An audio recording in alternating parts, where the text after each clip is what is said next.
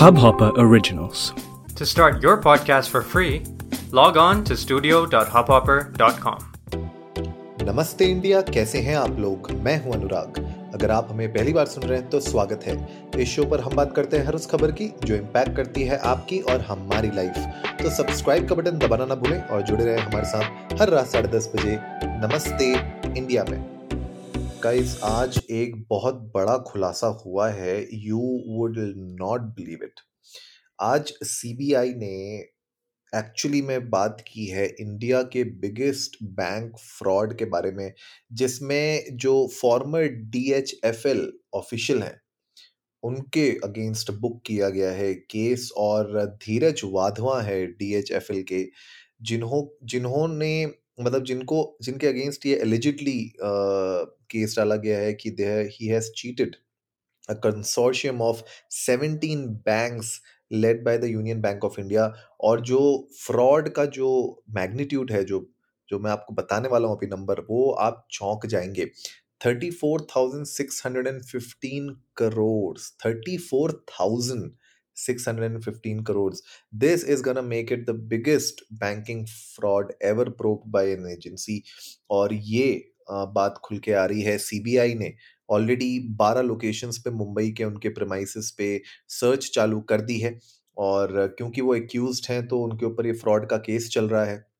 Now जो DHFL के जो बाकी कपिल वाधवा है, एंड जो उस टाइम पे CMD थे धीरज वाधवा डायरेक्टर, और 6 अदर रियल्टर्स हैं जो उस कंपनी में, और उनके अगेंस्ट भी कुछ ना कुछ चल रहा है कि शायद उनने कॉन्स्पिरेसी की थी of cheating the consortium. 34,615 crore का ये जो पूरा फ्रॉड है, इनफैक्ट ये जो फ्रॉड है, ये जो लास्ट जो सबसे बड़ा फ्रॉड था 23,000 करोड़ का जो ABG शिपयार्ड का था, इसके ऊपर हम लोगों ने एक एपिसोड भी बनाया था और बात भी की थी। और हम लोग यही डिस्कस कर रहे थे कि यार हज़ारों करोड़ों की तो इस तरीके से फ्रॉड आ रहे हैं कि it doesn't look like anything. सब्जी प्याज खरीदने जा रहे हो वैसा लग रहा है। 23,000 करोड़ उस टाइम पे was the biggest, now this has cross 34,000 crore. Can you imagine this? ये जो है, ये पूरा जो स्कैम था, ये एक्चुअली में अप्रैल और जून 2018 जहाँ पे येस बैंक ने इन्वेस्ट किए थे कुछ 3,000 करोड़ शॉर्ट डिबेंचर्स के स्कैम, और ये स्कैम हिट हुआ था DHFL। इसके अलावा बहुत सारे ऐसे केसेस हैं जो मैं आपको अभी बताऊंगा। इनफैक्ट अगर आप देखें इंडिया में किस तरीके से कौन कौन से बैंक स्कैम्स हुए हैं, तो बैंक ऑफ महाराष्ट्र का एक स्कैम हुआ था 836 करोड़ का, राइट, जिसमें 2012 से 14 के बीच में ये स्कैम का ड्यूरेशन था जब ये स्कैम किया गया था। सिंडिकेट बैंक का स्कैम आया था 1,000 करोड़ वाला, राइट। उसके अलावा ICICI वीडियोकॉन स्कैम एक आया था 1,875 करोड़ का, ये भी 2012 के अराउंड आया था। 3,695 करोड़ का रोटोमैक पेंस का एक स्कैम आया था जिसमें 14 बैंक इन्वॉल्व थे इस स्कैम के बीच में। एंड PMC स्कैम 4,000 करोड़ के अराउंड था, 2019 में आया था। बैंक ऑफ बरोडा का 6,000 करोड़ का जो स्कैम आया था ये निकल के। इसके अलावा लोन ब्राइब फॉर लोन का एक स्कैम 8,000 करोड़ का आया था, जिसमें बहुत सारे banks including UCO bank, bank of Maharashtra, Canara bank, ये सब इन्वॉल्व थे इसके अंदर। किंगफिशर स्कैम 10,000 करोड़ का विजय माल्या का आपको पता ही है। नीरव मोदी का PNB का स्कैम 14,000 करोड़ का। ABG शिपयार्ड 22,000 ऑलमोस्ट 23,000 करोड़ का, और अब ये आ चुका है। तो कब तक, मुझे लगता है कि जो आम जनता का जो पैसा है, जो टैक्स पेयर्स का पैसा है, वो इस तरीके से फ्रॉड में निकलता रहेगा। और ये जो पैसा है at the end of the day कहीं ना कहीं हमारे देश के डेवलपमेंट में यूज़ हो सकता था, कहीं ना कहीं ये हमारे टैक्स पेयर का पैसा था जो कहीं ना कहीं अच्छे डेवलपमेंट में, अच्छे इंफ्रास्ट्रक्चर में, अच्छी एजुकेशन में, अच्छे हेल्थ केयर में यूज़ हो सकता था। लेकिन ये सारा का सारा फ्रॉड के रूप में या तो कहीं ना कहीं वेस्ट हो गया है या कहीं ना कहीं गायब हो गया है।